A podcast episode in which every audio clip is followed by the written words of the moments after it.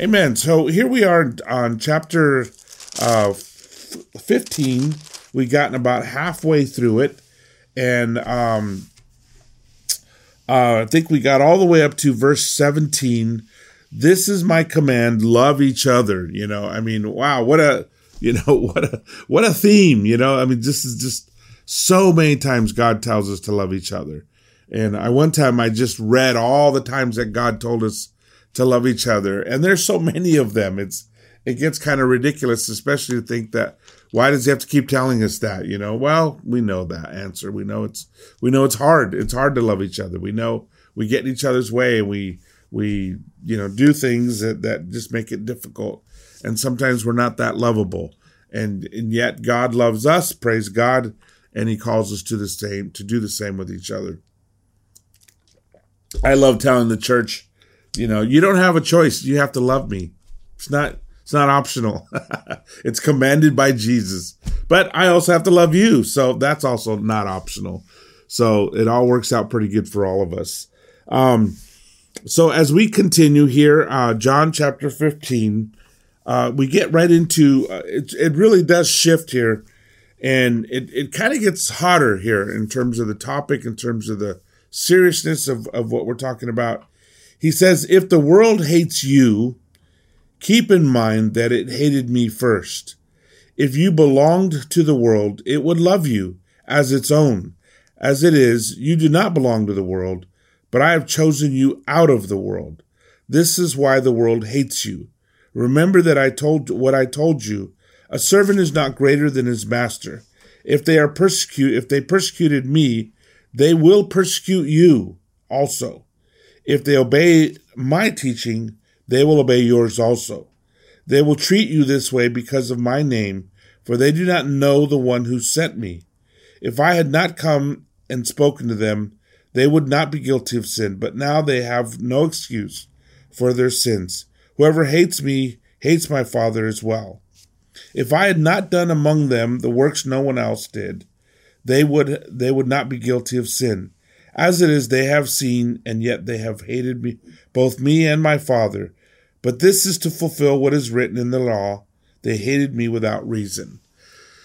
So Jesus launches into a discourse about hatred. And, you know, that's always a tough subject. Uh, nobody wants to be hated. Nobody wants to be persecuted. Nobody wants to be looked down on. And, and yet that's exactly what he says is coming. And it's part of counting the cost of being a Christian because uh, Christianity really is countercultural and it goes against the norms of society.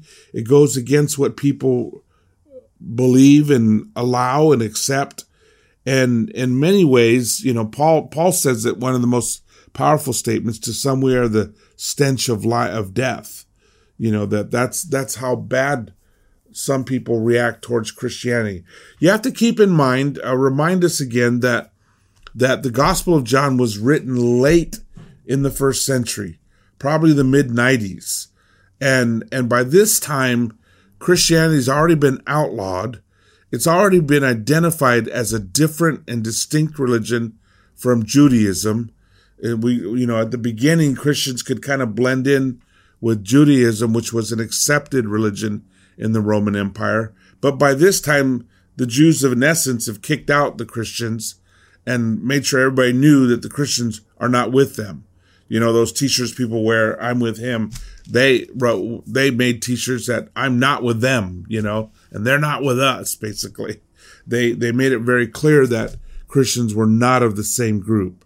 And, and, and by this time, probably the school of Jamnia, which was a school that was started by Pharisees after the fall of the temple, was already picking up speed uh, that that started in AD 70 when the temple fell, and by that time, there's a growing teaching against Christianity, against anybody who follows Jesus.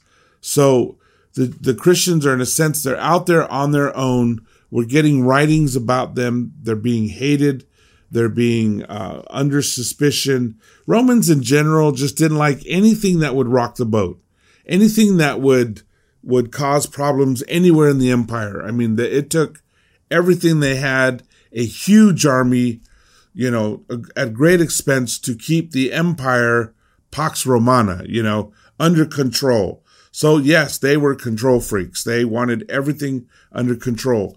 And in the middle of that, up comes this religion where people don't want to worship or make sacrifices to Caesar, where they hear these weird things about him that are being said, uh, that they're cannibals because they eat the blood and the flesh of their leader, uh, that they marry their sisters, they're incestual. They have these gatherings they call agape feasts that sound a lot like a lo- you know a love feast basically sounds a lot like something orgy or something and and so all these rumors are flying about Christians. And and people are generally highly suspicious of them and don't like them. Okay? So so Jesus knows that this is the world they're going to come into. John writes this in late late you know in the mid 90s so he's referring back and he's reminding us. Jesus warned us of this. This is what Jesus was telling the apostles the night before that it would be difficult just because you're righteous, just because you're holy, just because you do things right, does not mean people are going to love you. does not mean that people are going to like you. They're going to misinterpret the things you say. They're going to misunderstand your your your events and and what you're trying to do. And not to mention, you know, Jesus had also said that he came to bring a sword where a father will turn against his son and a, and a, and a daughter against her mother. And, and th- there was definitely family divisions. We know about that. We have writings where families, half the family was Christian, half the family was not, or the wife becomes a Christian, the husband doesn't. And he's suspicious and angry. And, and so Christians also have the reputation of tearing families apart, right?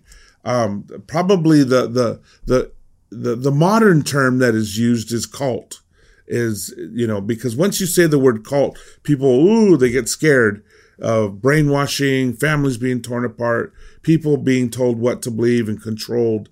And that's basically what was being said about the early Christians, that they were a radical sect. They didn't have the word cult. Really, the word cult is, is, was applied to all religions. That was, that was a religion. A cult was a religion.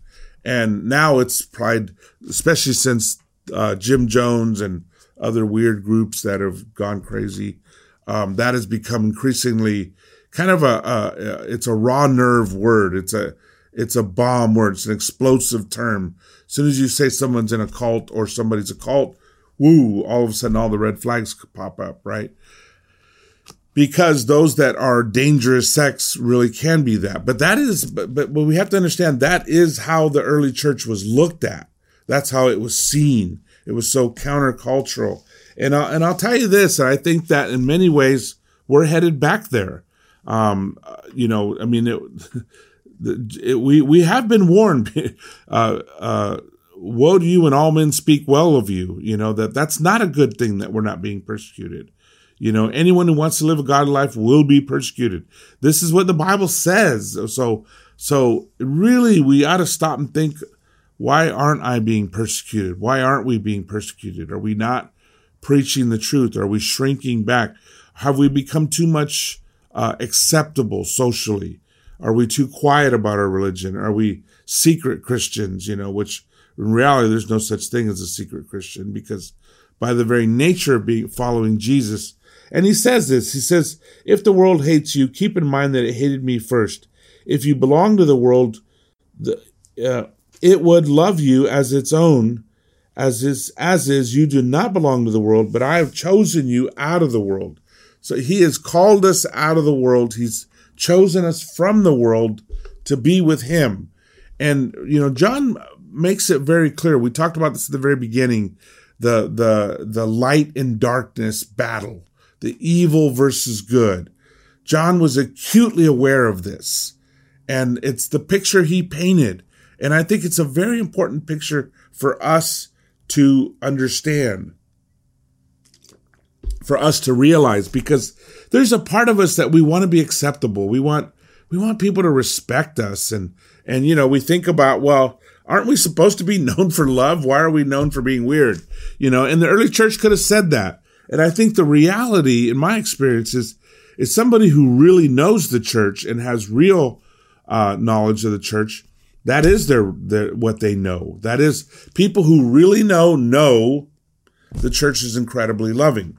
People who don't really know the church, they're the ones that hear all this weird stuff, this crazy stuff, and they're going to be down on the church. You know, when I when when when I went to church the very first time to the church where I became a Christian, the congregation where I became a Christian, they had picketers out front. And I'll never forget, I was, we were a couple blocks away and the, and the friend, you know, Jeff Chacon who took me to church, he said, Oh, by the way, we have picketers.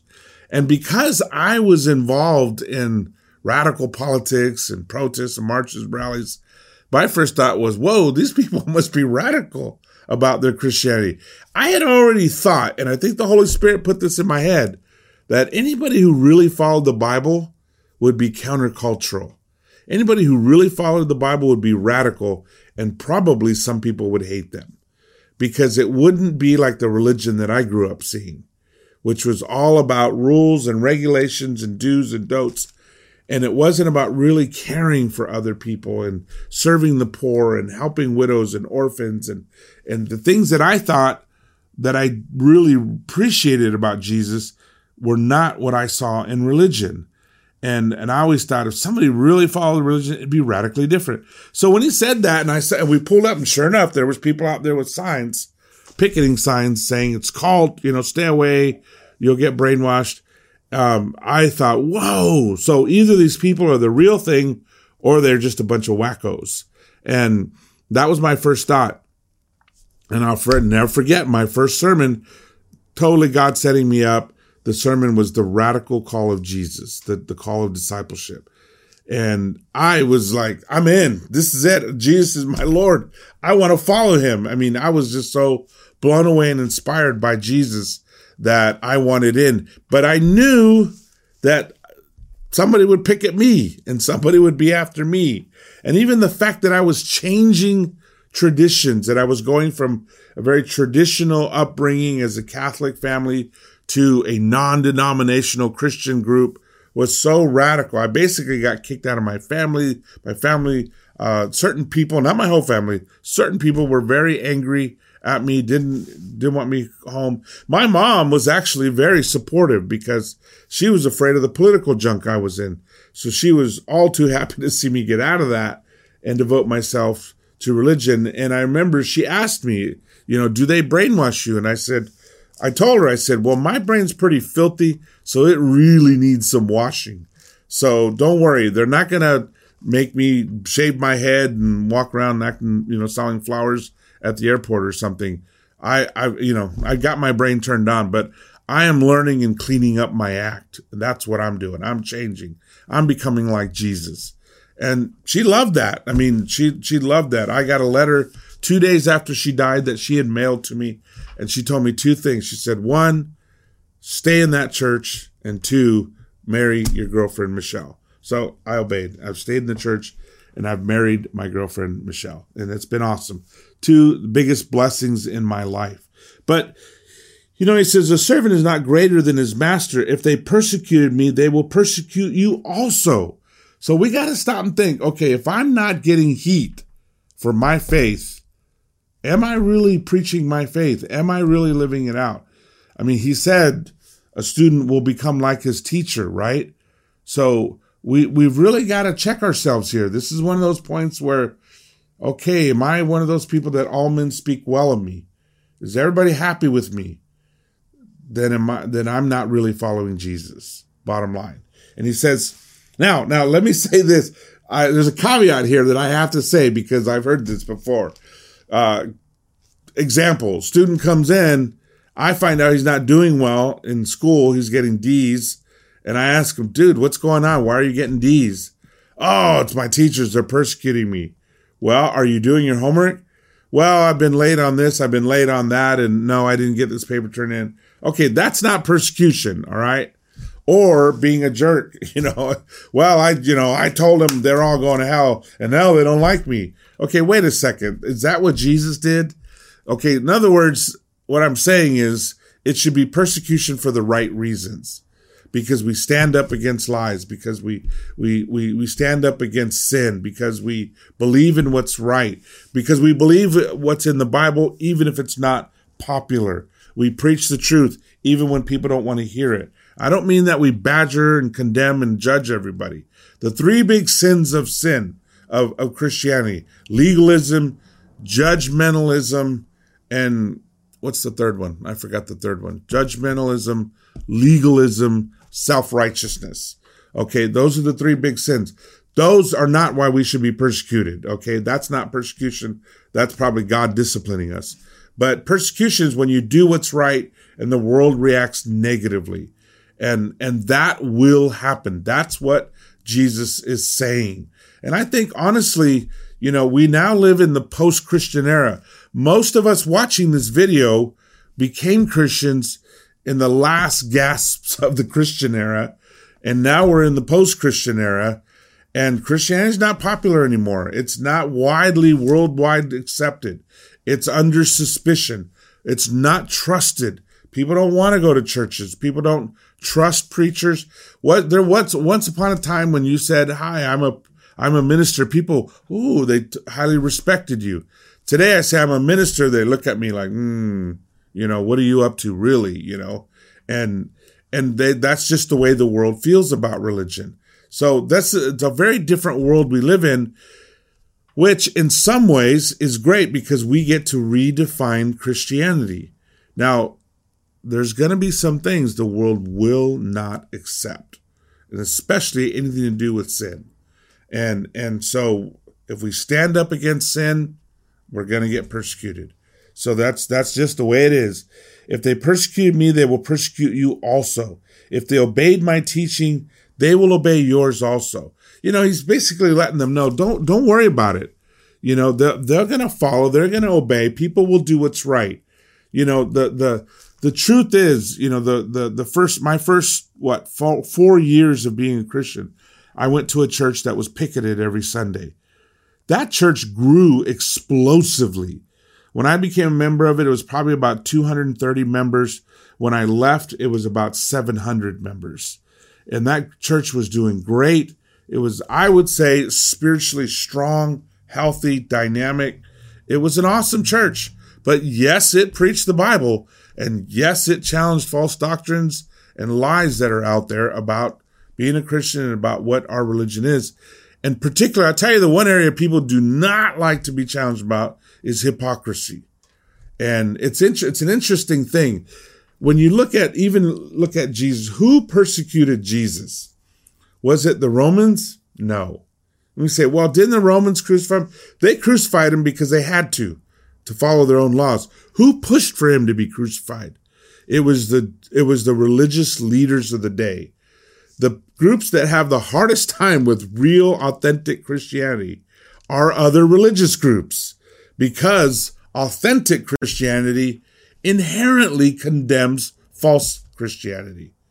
You know, you point out the hypocrisy. I mean, there's, there's not a lot of times that Jesus gets really angry. There's a few, right?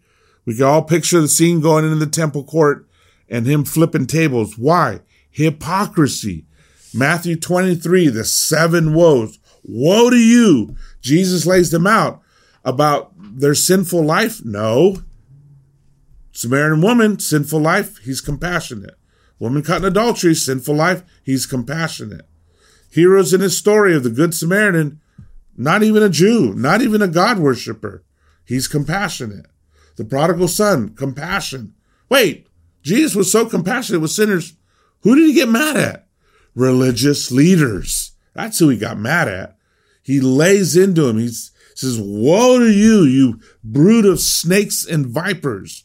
It's what he calls them. You know, the, the, the leader of their country. He says, you tell that fox. You know, I mean, that was not politically correct. He just laid it out.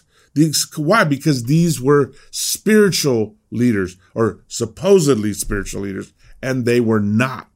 They were hypocrites. And, and God hates hypocrisy. Jesus hate, hated hypocrisy. That's not why we should be persecuted. Of course not, right? It's because of our righteousness that we should be persecuted. And so he says, He says, They will treat you this way because of my name, for they do not know the one who sent me. If I had not come and spoken to them, they would not be guilty of sin. But now they have no excuse for their sin. And he's, you know, he's absolutely talking about the religious leaders that are pers- that are going to persecute them. And he says, Whoever hates me hates my Father as well. If I had not done among them the works no one else did, they would not be guilty of sin. So he's he's laying it out about all these people that are going to persecute him. And and we know, we know because we're off in the future looking backwards, who persecuted the early church? Religious leaders. Now later on, the Roman Empire officially persecuted them and went after them. And they they were pulled in to some of the most horrible persecutions that you'll ever hear about. Um, it says, But this is to fulfill what is written the law in their law. They hated me without reason. Whose law? Just to be clear of who we're talking about. This is the Old Testament law. So he's talking about the Jews, the religious leaders, and he's talking specifically about the Jews who chose not to follow him. Because remember, many Jews chose to follow him. And the early church was Jewish. So, so I'm saying that because this can't be an anti-Jew thing. It's not. Jesus was a Jew. All his early followers were Jews. The early church was Jewish. The vast majority of early Christians, the first, you know, X amount of time of the church was Jewish. Um, but these were Jews who rejected him. So let's just say religious leaders that rejected, and basically because of their hypocrisy. You want to get somebody really angry, uh, somebody religious, you challenge them about their hypocrisy. That's what makes them mad. I've had people throw Bibles at me. I've had people spit at me because I challenged them on their hypocrisy, because I showed them they were wrong, and I showed them what their. I compared their life. You know, it's it's, and this is the crazy thing. Today's world, hypocrisy is totally normal in the religious world. I I, I was moving one of my moves from one house to another and had four guys come to help load up the furniture. And um and my wife went with the car and I rode with them in the truck.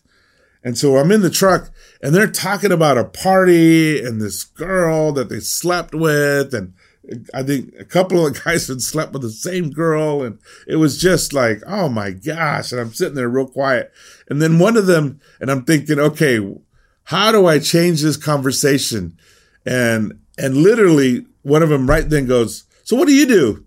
And I said, Well, I'm actually a minister. And it got boom, quiet all of a sudden.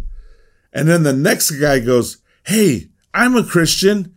I go to such and such church. And he goes, and then the other guy goes, Yeah, me too. And then they're all, whoa, they're all Christians. It's like, Are you kidding me? Are you kidding me?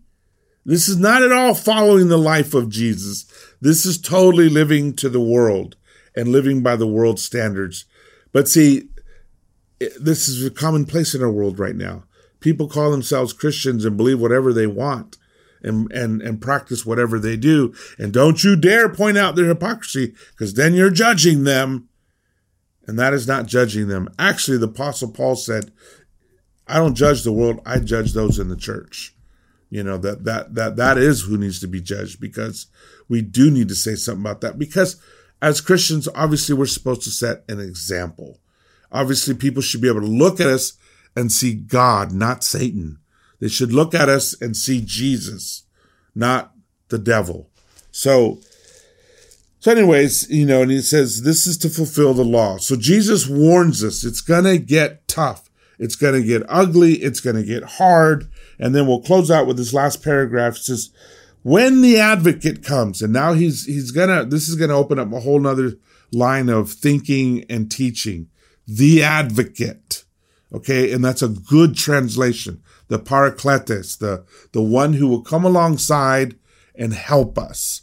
He says, when the advocate comes, whom I will send to you from the Father, the Spirit of truth who goes out from the Father, he will testify about me and you also must testify for you have been you have been with me from the beginning so the spirit will help testify about Jesus, the spirit of truth. Okay, there's truth in Jesus. Every the things that Jesus said, we know are true. We know they're right. And the fact that he rose from the dead, that is the truth. You cannot get away from that. And he will help us to testify for that. But not only um, is he going to help us, but this is our job is to testify or to be a witness to Jesus, a witness of Jesus. I know we weren't the ones there when he rose from the dead. We weren't the ones there when he when he fed the 5000, but we have the gospel so we know that it happened and we have our own personal testimony. This is why testimony personal testimonies are so important because people can't deny that. Every time I give my personal testimony, the full version, somebody comes up and wants to study the Bible or somebody comes up and shares how how this is helping them so much this gives them hope because they're struggling. Well, I know I've got kind of a radical, crazy story, so it helps other radical, crazy people. But everybody's testimony relates to somebody. Everybody's testimony helps somebody out there. And it helps everybody in the sense that they see a real living example of how Jesus can change us and how he can bless our lives. So that ends the um, chapter 15 and um, and a lot of good stuff. I mean, believe it or not, there's a whole bunch of other things we could have talked about. No time, but um, but that that's good. That's that's one layer deep. There's about seven more layers, but there's that's one layer deep about what's happening and what what what was behind this discourse. So have a great Memorial Day. God bless you. Have an awesome day. I'm just looking here. All right. Looks like we're done. So we'll see you Wednesday. All right, Wednesday morning.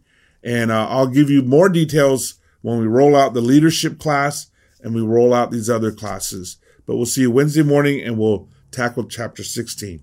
God bless you and have a great Memorial Day.